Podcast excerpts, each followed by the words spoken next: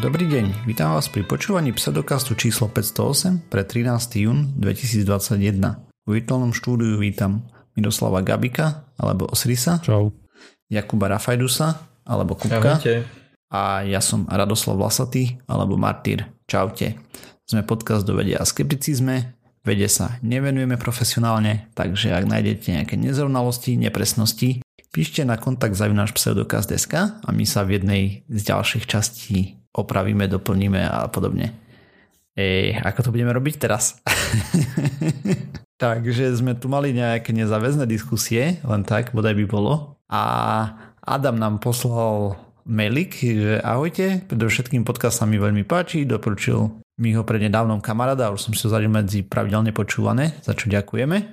Zároveň využijem výzvu na diskusiu a posielam podnety k dvom témam, ktorým ste sa venovali naposledy. Čo sa týka delenia podlaží a poschodí existujú dva hlavné systémy. Ten tradičný pochádza z Európy a používa delenie pri zemie, ground floor, RD-schoch, to je asi po nemecky, plus poschodia a suterény. Samozrejme som to prečítal zle, takže sorry. Existuje ešte prechodný variant s vyvýšeným prízemím, prízemím a polozapusteným subterénom, ktorý je v našom prostredí pomerne Áno, častý. to je presne ono, Ja- to je presne to, čo máme my. Prepač, pokračuj. Mhm. Ďalší predstavuje delenie na podlažia nadzemné a podzemné, kde sa začína počítať jednotkou. Tento pochádza pravdepodobne z Ameriky. E, nebol si ani on istý a ja musím povedať, že som to nepozeral. No to je v podstate je to, čo som tiež hovoril.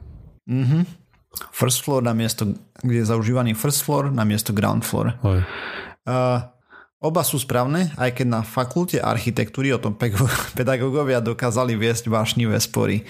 Akurát si treba dať pozor na to, aby sa ako poschodia označovali iba podlažia nad prízemím a teda nekombinovali tieto princípy označovania navzájom. Mhm. Takže toľko k tej dileme, že čo to máte tam. Kupko identifikoval. No a potom sme sa tu tak špekulovali ohľadom tých imunitných reakcií a podobne. Na to nám prišlo viacej podnetov. Čo sa týka imunitnej reakcie na vakcíny, tak v tejto oblasti nie som školený. Zdalo sa mi však, že by ste mohli zdôrazniť rozdiel medzi princípom fungovania vakcín na základe adenovírusového vektoru, ktoré sa v tele majú tvariť ako vírus a vakcínami mRNA, ktoré majú vlastný, majú imunitný systém vy, naučiť vytvárať protilátky.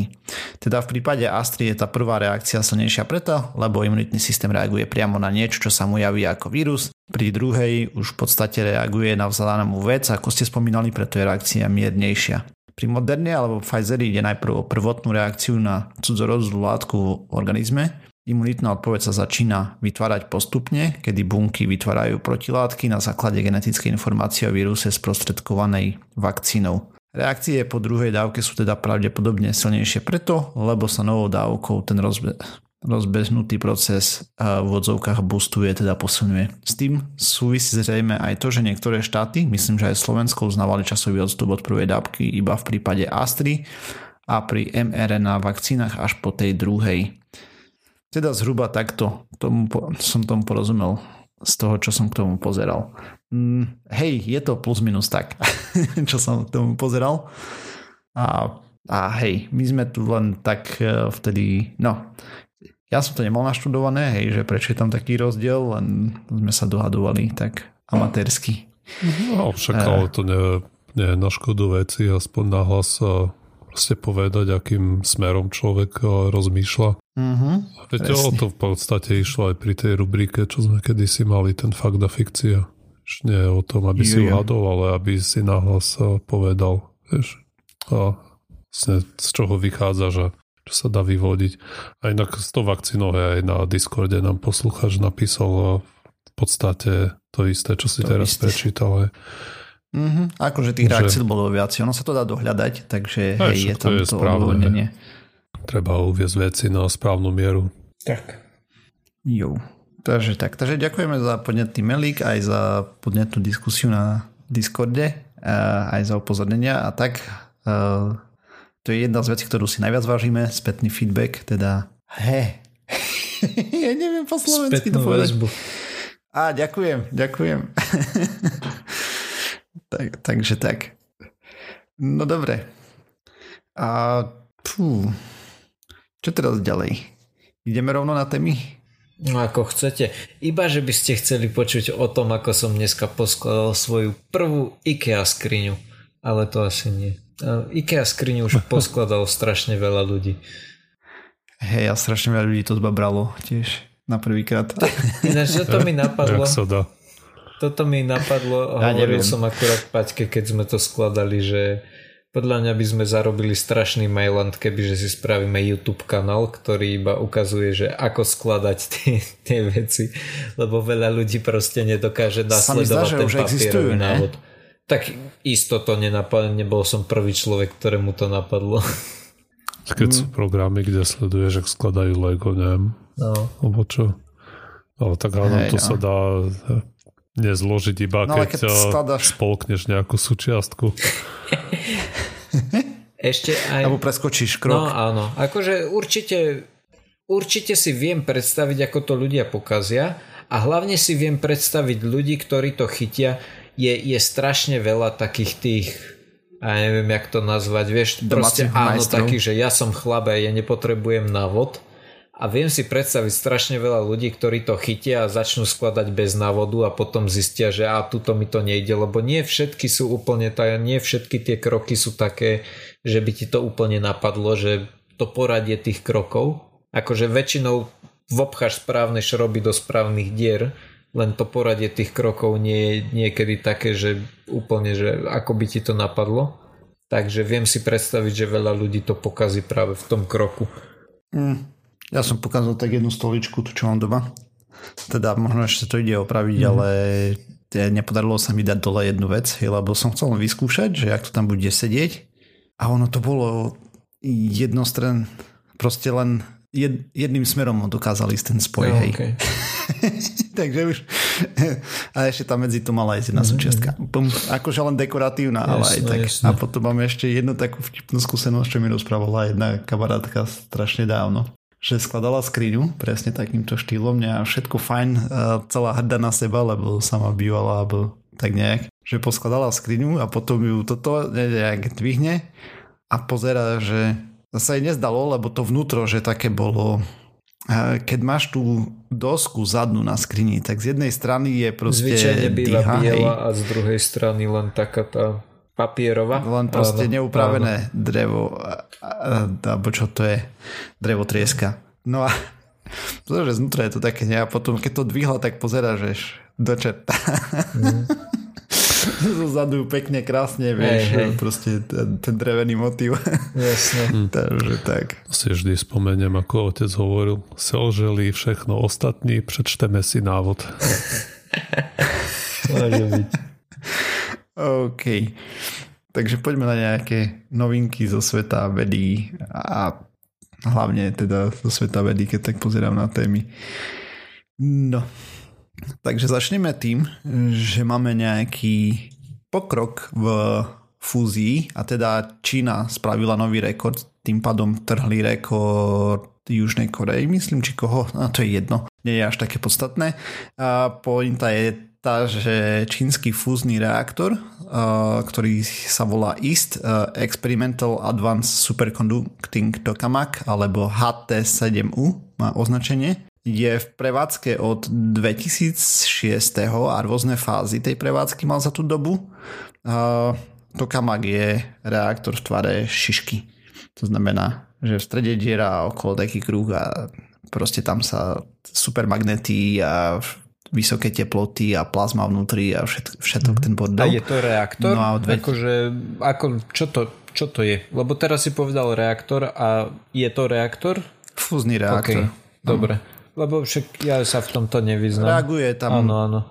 niečo Ja, vnútri. V 2017 dosiahli 50 miliónov stupňov Celzia a v čas niečo okolo 100 sekúnd. V 2018 Tokamak dosiahol 80 miliónov Celzia, ale iba na 10 sekúnd. A v máji 2020 a, spravili svetový rekord, keď dosiahli 120 miliónov stupňov Celzia na 101 sekúnd. Čo je aktuálne najväčší rekord v dĺžke stabilnej plazmy. Teploty boli už aj vyššie, napríklad 160 miliónov Celzia, ale na výrazne kratší čas. Nie. A, no a naše slniečko funguje na smiešných 15 miliónoch stupňov, mm-hmm.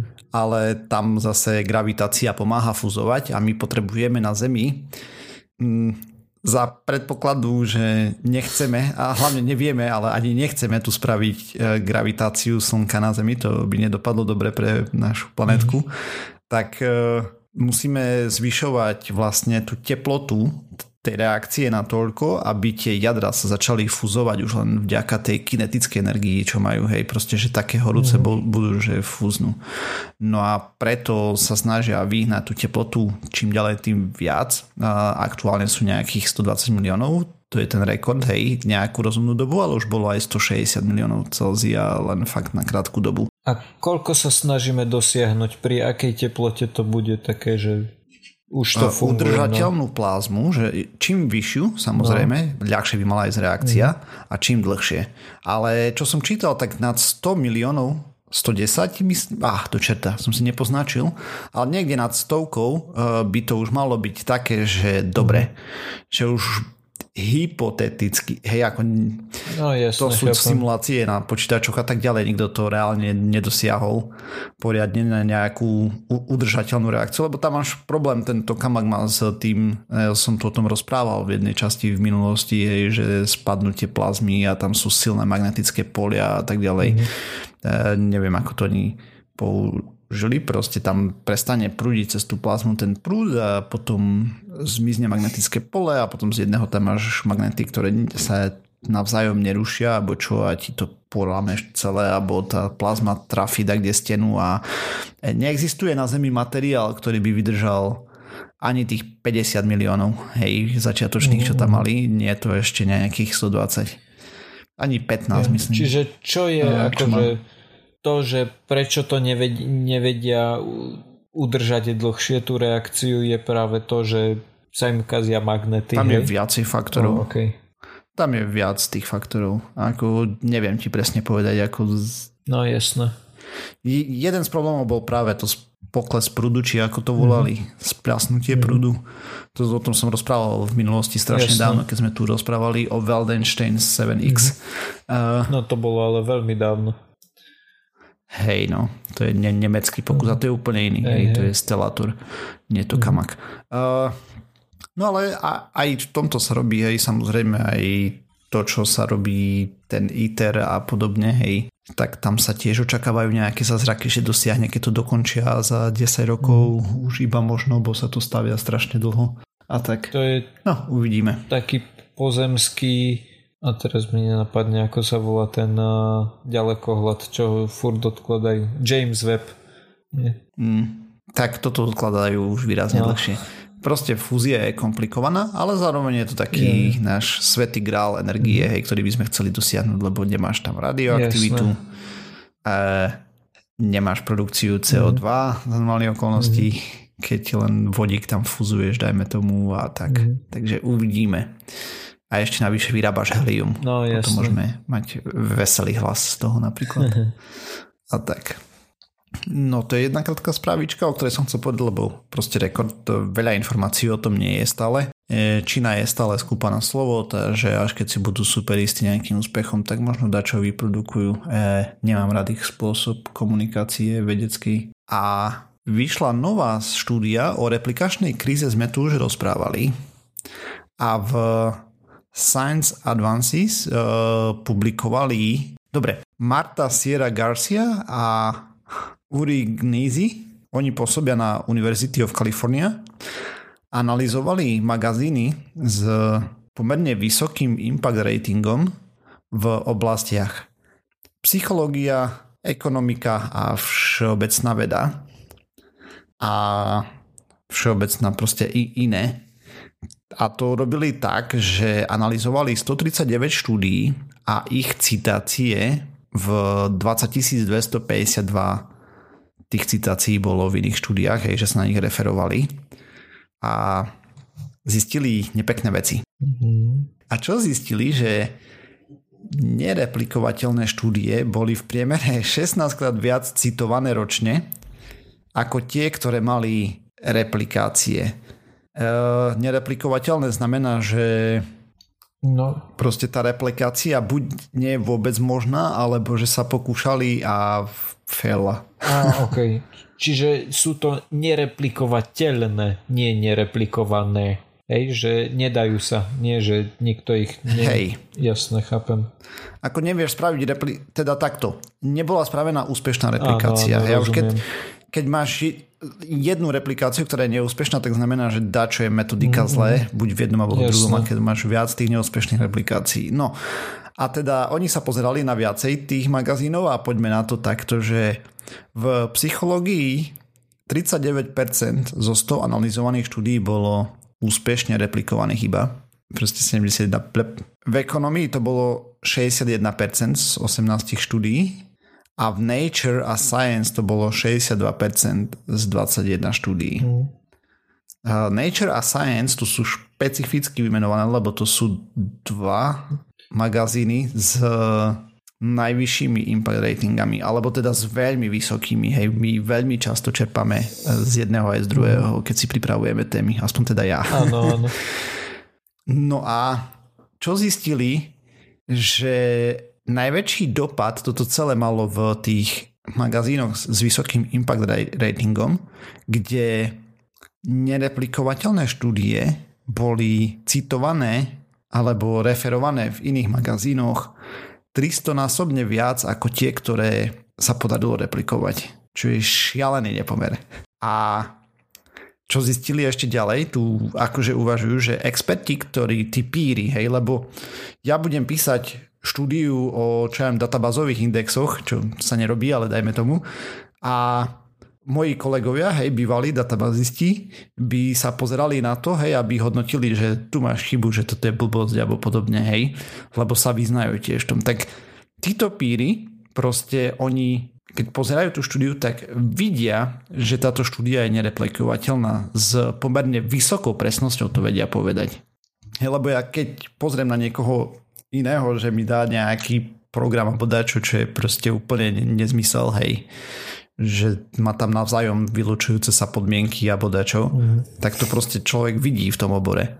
No a e, zistili, že celkovo iba 12% citácií pri publikácii priznalo neúspešné replikácie, ako zo všetkých, pričom v Nature a Science to bolo 15%, priznal ten fail, v ekonomických magazínoch to bolo 9% za 2019, za 2018 to bolo uh, 14% a 2017 myslím tam bolo uh, 2%. Okay.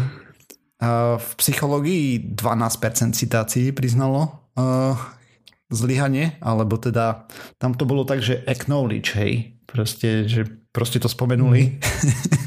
že replikácie neodbehli a v iných odvetviach, tak generálne veda, to bolo 7% iba, čo to priznalo v 2019, ale čo je zaujímavé, 21% v 2018, 8% v 2017 a 10% v 2016. Mm. A Čiže je tam nejaký potom už tam rastúci len... trend, hej? toho priznávania. No, ťažko povedať, lebo to bolo 10, 8, 21, 7. A, okay, skôr taký okay, náhodný. Okay, okay. Tých 7 som vypustil. Hej, posledný rok bol 7, hej, ale no, proste je to stále bieda, lebo čím vyšší trend by si mal, že to priznajú, áno, hej. To znamená, že keby tam bolo, že tento rok to uznalo, alebo to tam aspoň spomenulo 50% a minulý rok 20 a predtým 10, tak vidíš nejaký trend, ale takto keď to lieta hore dole, tak samozrejme. asi kto sa ako vyspí. Mm-hmm. No a oni tam aj ponúkali v diskusii nejaké vysvetlenia toho celého javu. Takže jedno, jedno z možných vysvetlení je, že tieto viac citované štúdie skúmajú oblasti, kde nie je veľa výskumu. Hej? Že predchádzajúci výskum takmer neexistuje a podobne. A, a to zároveň aj komentujú, že napriek tomu by sa mali spomínať ten nemožnosť alebo teda tá zlyhaná replikácia, hej, že proste to nevyšlo. Mm. No a potom ďalšia z možných odpovedí je, je čisto špekulácia, je, že prečo sa to deje, že odborníci hodnotiaci štúdiu ako tí píry a ak je zaujímavý výsledok, tak menej pozerajú na replikovateľnosť. Ah, okay. Čo je veľmi zlá vizitka. A tam navrhovali aj proste nejaké opatrenia, napríklad, že ten, kto to hodnotí, ako by sa mal tiež podpísať pod tú štúdiu, že by bolo jasné, že napríklad tento typek mm, púšťa jasné. všetky nereplikovateľné štúdie vonku. Hej, hej. Podobne. Na základe toho by sa dalo potom aj usudzovať impact, hej, že by mali aj tí uh, peer reviewery vlastne nejaké skore, hej, že tomuto sa dá veriť, že to pozrel poriadne a tomuto nie. Že by tam bol nejaký verejný tlak. Uh-huh. A toto celé si človek povie, že mám neme rukou, že nereplikovateľné štúdie, že zaujímavé veci sa publikujú, ale má to škaredé následky. Jeden z, naj, z najškaredších následkov, o ktorých vieme, je uh, infamous, uh, neslávne známa um, Wakefieldova štúdia Andrea Wakefielda, ktorá zrodila antivax hnutie a trvalo 12 rokov, pokiaľ ju stiahli. E, čo tým dosiahli je, že ročne umrie viac ako 2 milióny detí na choroby, ktorými sa dá predísť vakcínami. Časť je samozrejme kvôli nedostupnosti e, niektorých vakcín v niektorých regiónoch a potom nemalá časť z toho je, že proste nejaký Janko Hraško z Ameriky tam príde a začne rozprávať blúdy, že vakcíny spôsobujú autizmus tak kde v Afrike a podobne a ľudia ešte odmietajú sa zaočkovať napríklad proti osýpkam a podobne. Hm, ale môžeš povedať, že vždy proste musí prísť taká katastrofa, ktorá odhalí slabiny toho systému niekde na začiatku. Mm-hmm. Že to hey, bol hey. Wakefield, lebo napríklad aj vieš, Titanic, keď sa potopil, dovtedy až potom teda vlastne začali aj prišli tie opatrenia, že musí tam byť dostatok záchranných člnov a bolo by fajn, keby ich posádka vedela spustiť na vodu a podobné veci. Mm-hmm. Že tie paralely sú a teraz a asi, asi, asi sa tomu nedalo vyhnúť. Ako to zamrzí, že čo ten Wakefield urobil, ale možno skôr či neskôr by sa niečo, tak niečo toho typu stalo. Ako, ja som to len chcel spomenúť, aby sme videli napriamo, že aký Aj. dopad môžu mať nereplikovateľné štúdie, lebo vyslovene tá Wakefieldová bol podvod, hej.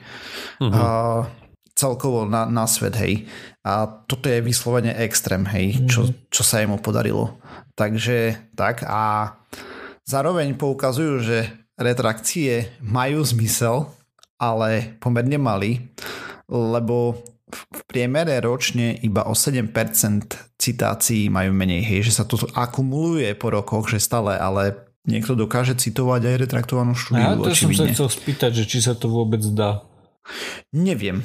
Akože dá, keď ju máš stiahnutú a môže sa na ňu odkazovať, mm. hej, potom ten, kto sedí, pozrie, lebo nie každý si pozerá aj to, na čo sa odkazuješ, jasne, chápem.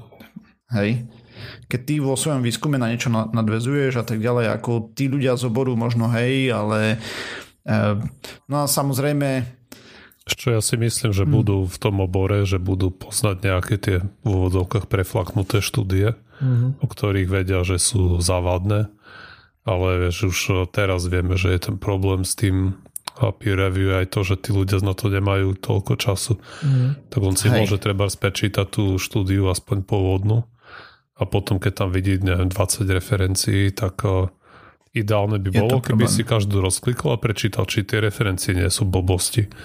Ale... Ale to, tak máš mať nekonečný cyklus, vieš. No tak aspoň, jeden, aspoň jeden level, keby si šiel dole, ale si mi, mm-hmm. ako, neviem, ako to je naozaj, ale usudzujem, že asi to nebude pravidlom. Asi nie. No a samozrejme, to, to a počkaj, čo chcel Kupko povedať. A prepač. Že je zvláštne, že to nie je nejakým spôsobom automatizované, že nedokážeš, keď robíš to peer review, tak máš zoznam citácií a že neexistuje nejaký program, ktorý ti vyhodí červenou, že tieto tri štúdie sú stiahnuté oranžovou, že tieto tri štúdie sa preukázali ako nereplikovateľné. Vieš, že neexistuje nejaká Počuj, databáza ty toho? robíš peer review a keď nemáš zaplatené magazíny, tak si aj neprečítaš tie štúdie, keď Oj, sú iných. Ale to vykričník by mohli mať pri sebe. Hej. R- Asi rozprávame hej. sa teraz by... o, o štúdiách, ktoré boli publikované v Nature. To nie sú veľmi pay to, pay to review, teda pay to publish magazíny. Nie, ale ty keď chceš si prečítať Nature, tak musíš mať predplatený Nature. No. Ale keď mám teraz ja publikovanú štúdiu v Nature, ktorá sa odkazuje na Science, čo ja viem, mhm. nejaký a, pediatrický magazín alebo dačo, hej. Chápem. teraz musíš mať predplatené všetky tie a čím väčšia štúdia a viacej má takýchto referencií, mm. tým ako áno. samozrejme, tí akademici majú knižnice a podobne, takže no dobre, ale to nie je len o nich, lebo si... najväčší bordel samozrejme narobia média. Ako my, napríklad, ktorí sa do toho vyznáme kulovi.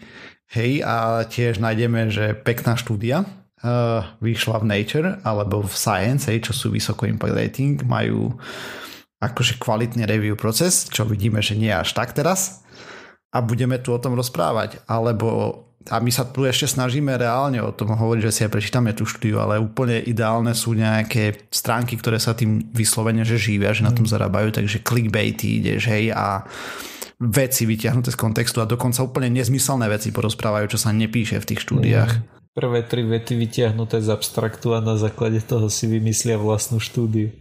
Hej. Aj to vieme, a... ale tak, takisto je problém aj s tými o, vecami, aj, lebo tí nemajú všetci školenie na to, ako komunikovať s novinármi, verejnosťami.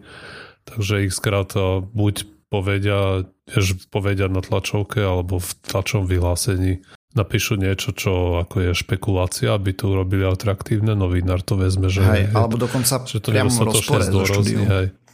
A že tam proste je veľa tých vecí po ceste, kde to môže zlyhať tá komunikácia no, ale... a x krát aj keď to povie, vieš, správne, to môže byť taký, neviem, komplikovaný, komplikovaná téma alebo nezrozumiteľná pre laika, že on to síce výskumný môže vysvetliť najlepšie ako vie, ale nemusíš to aj tak pochopiť správne. Hej, napríklad títo, čo dosiahli zápornú teplotu, čo sme tu rozprávali.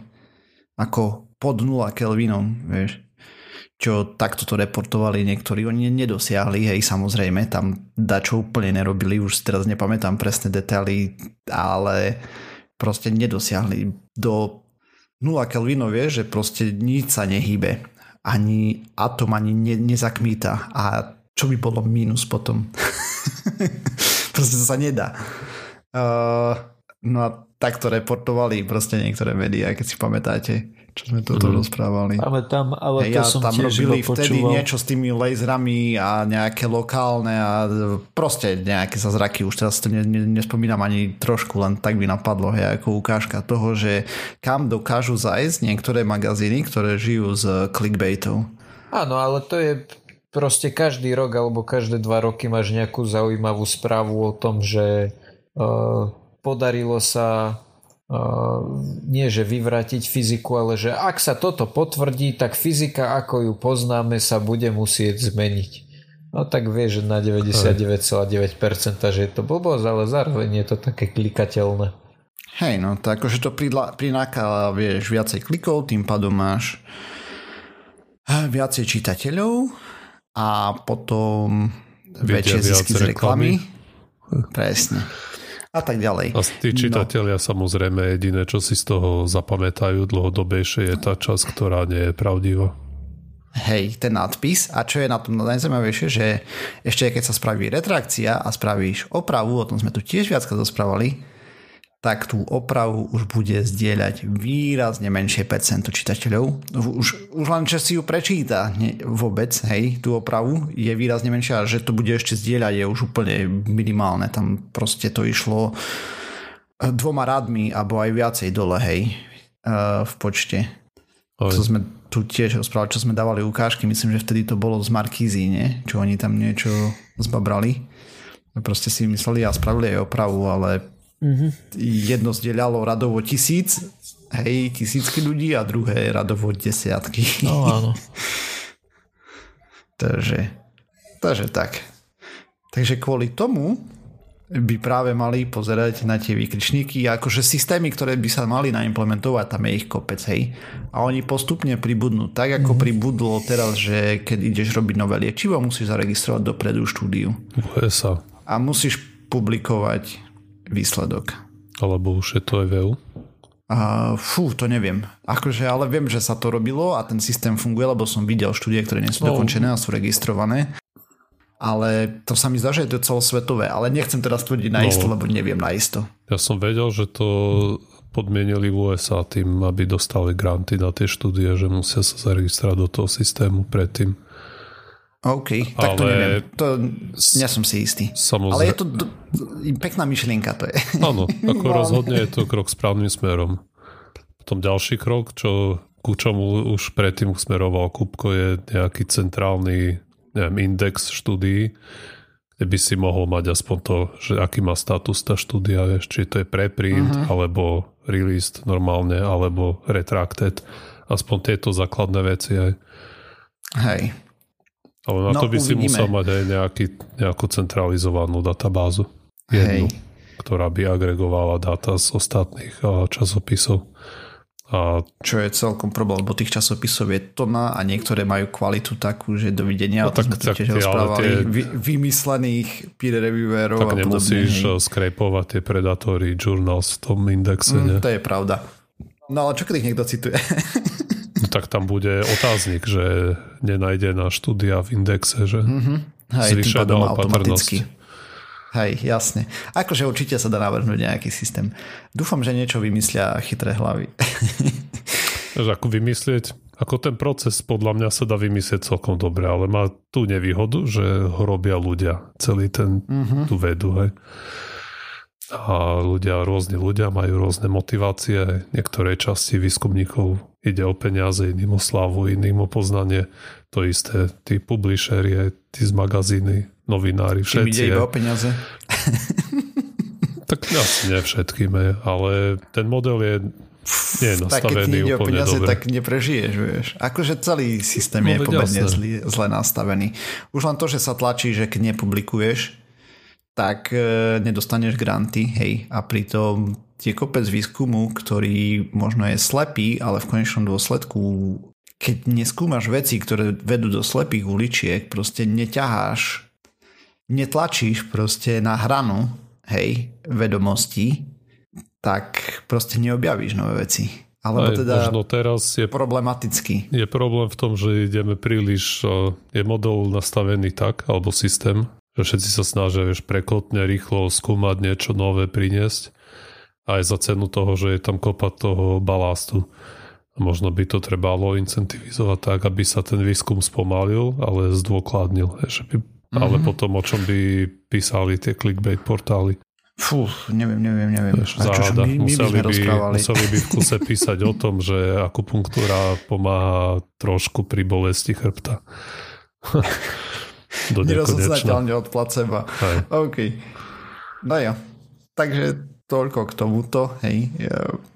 Nevieme. Uh, uvidíme, budeme dúfať. Uh, veda sa stále mení a vyvíja a stále k lepšiemu. Hej. Ono sa to zdokonaľuje. Uh, na začiatku to bolo úplne nekonzistentné a teraz je to už aspoň ako tak konzistentné, ale stále sú tam nejaké chybičky, takže Uvidíme, ako na to ešte bude vplývať COVID. Lebo teraz mm-hmm. v uplynulých, eh, uplynulom roku a pol sa, tá záujem, sa záujem verejnosti o tú vedu dramaticky zvýšil. A o to, Hej. čo hovoria veci hej, a výskum a toľko štúdí, čo vyšlo o covide, o tom hádam o žiadnej, žiadnej inej téme nevyšlo. hej, a kopec toho je Takže je, to, kopec toho je balastu. zlý bordel. Aha. Hej, ale teraz proste je na to upriamená pozornosť. Možno teraz by bola správna chvíľa, aby aj tí, ktorí robia legislatívu, proste nejak zasiahli, nejak a, usmernili tok tých peňazí, aby vieš, odklonili ten pro-profit motív z toho nejak, Mm, nejakým spôsobom. hej no. Lebo po, podľa mňa musíme sa obrať týmto smerom. Lebo ako náhle necháš, aby ten výskum bol financovaný trhom, tak to bude pokrivené jak prasa, jak, jak teraz. Hej. Celý ten systém. A to sme na to sme sa tu xkrát rozčulovali špecificky s, Antibiotika. s, s liekami ako vo všeobecnosti. Áno, alebo cigarety, hej. Aha. To je podľa mňa úplne krásny. Všetky štúdie, ktoré bude financovať Marlboro, tak zrazu cigarety sú lepšie ako všetky ostatné výskumy. A tá, takých, takých oblastí je veľa, aj treba so ohľadom toho, či nakoľko ti škodí cukor, tak sa kopou z tých štúdí sú nejak financované tie cukrárenské spoločnosti, čo dorábajú cukor z trstiny napríklad, alebo z repy, alebo globálne oteplovanie. Aj, tak tam bol ten problém, na ktorý sa poukázalo, ne, že tlačili na to, aby uh, kydali, teda študovali hlavne tuk. Tie laboratória. No, akože, no, ako nech, nechcem zachádzať do hĺbky veľmi, hej. ale proste tých hej, oblastí jasne. je hrozne veľa, kde ten, kde ten model pro profit to úplne zdeformoval ten výskum. A mm-hmm. preto si myslím, že by sme mali sa do toho viac nejak odkloniť a no, s pohľadom na tú pandémiu utopia. by mohli ľudia mať väčšie pochopenie, pretože ten, to financovanie toho výskumu bude menej prichádzať z súkromného sektora, ktorý je motivovaný ziskami a viac by prichádzal z, od štátu, ktorý proste teoreticky by mal len hodiť peniaze univerzite a nech robia výskum a potom samozrejme nech publikujú to, čo nájdu, aj keď to je negatívne, aj keď vieš, im to neprinesie slávu a palcové titulky.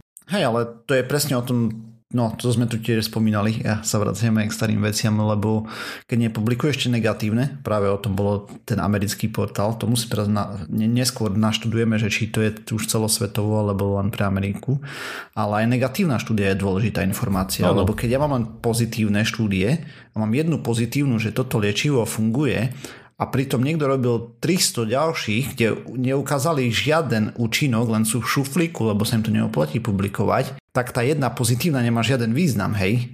Ale keď je len tá jedna pozitívna, ktorú vidím, tak ako lekár, ako ja sa rozhodnem, že toto liečivo, tým pádom ja si myslím, že to liečivo je účinné, hej, lebo to mi ukazuje jedna štúdia, o ktorej viem. Hej. Tak ohľadnúť Keby som toho... videl aj tých zvyšných 300, ktoré sú negatívne, tak viem povedať, že no toto je asi placebo.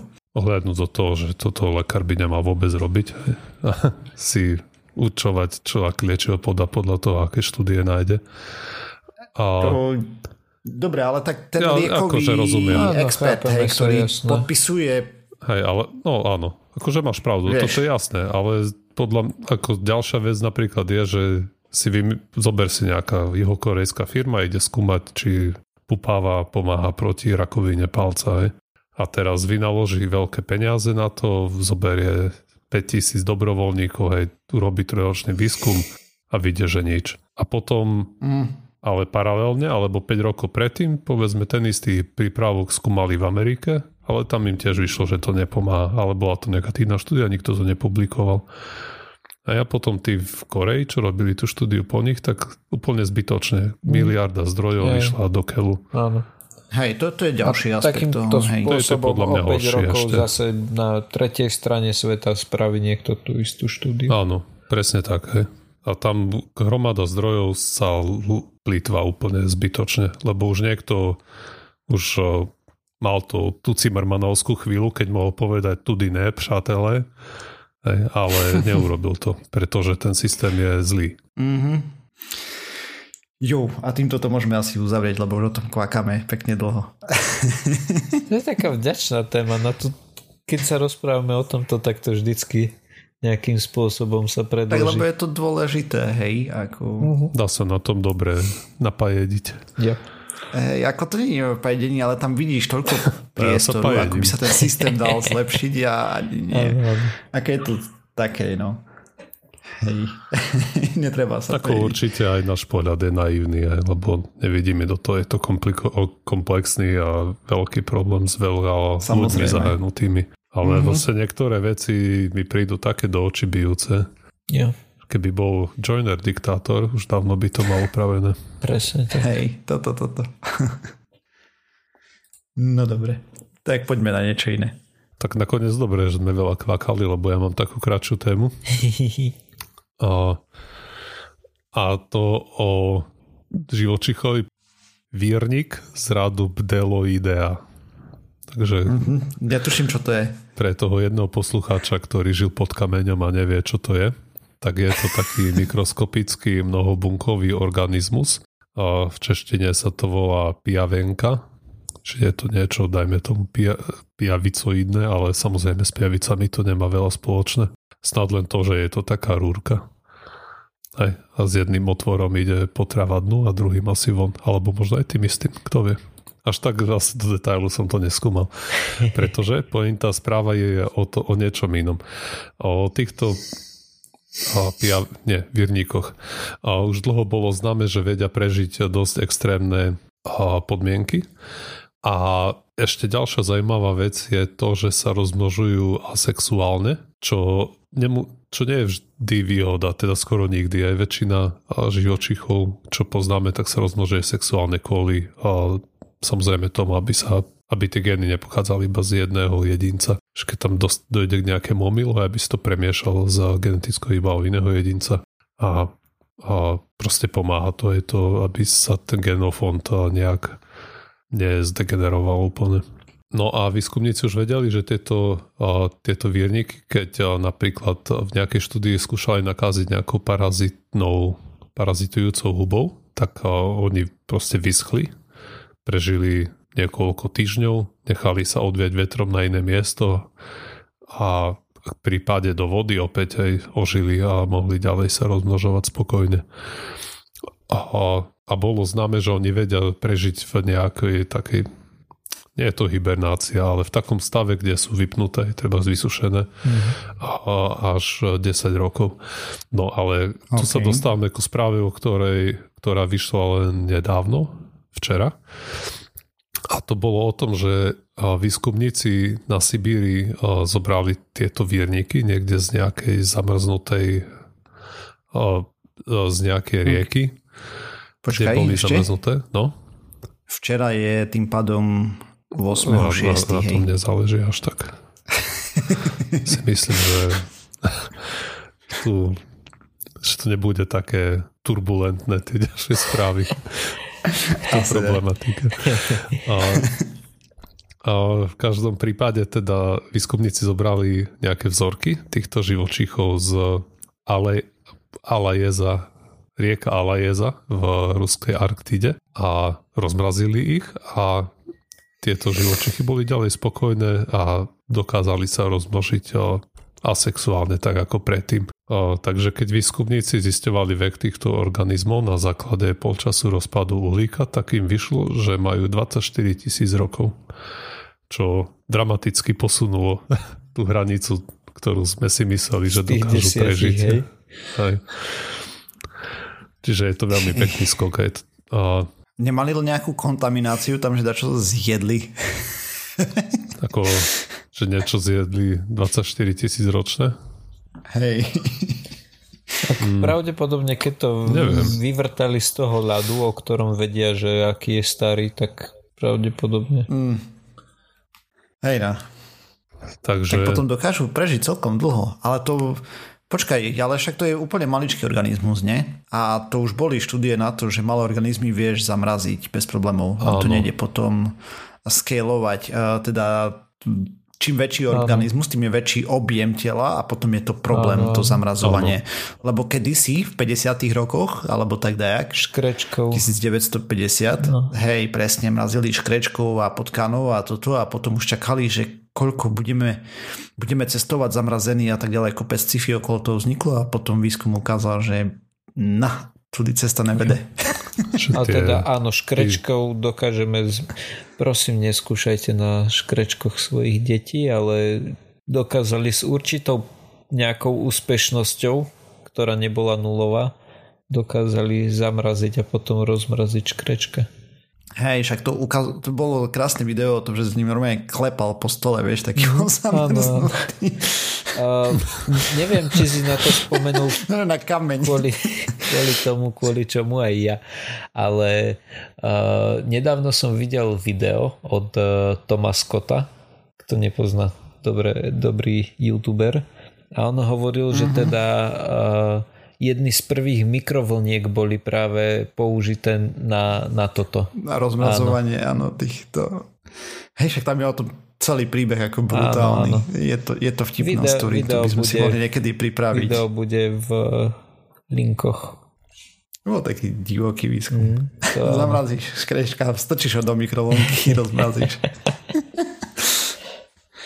Prepač, mm. si rozprával si. Rozmýšľam, že keď ja som bol dieťa, tak sme tiež robili podobné experimenty, ale s muchami iba. Mm. Zamraziť mm. a rozmrazovať mikrovlnke. A nemali sme 100% úspešnosť.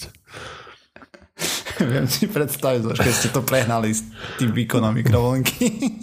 tak a musíš zistiť, kde je tá deliaca línia. Mm. Hej, jasne. to boli, oh. boli to jednoduchšie časy, keď sa dieťa zabavilo s muchou.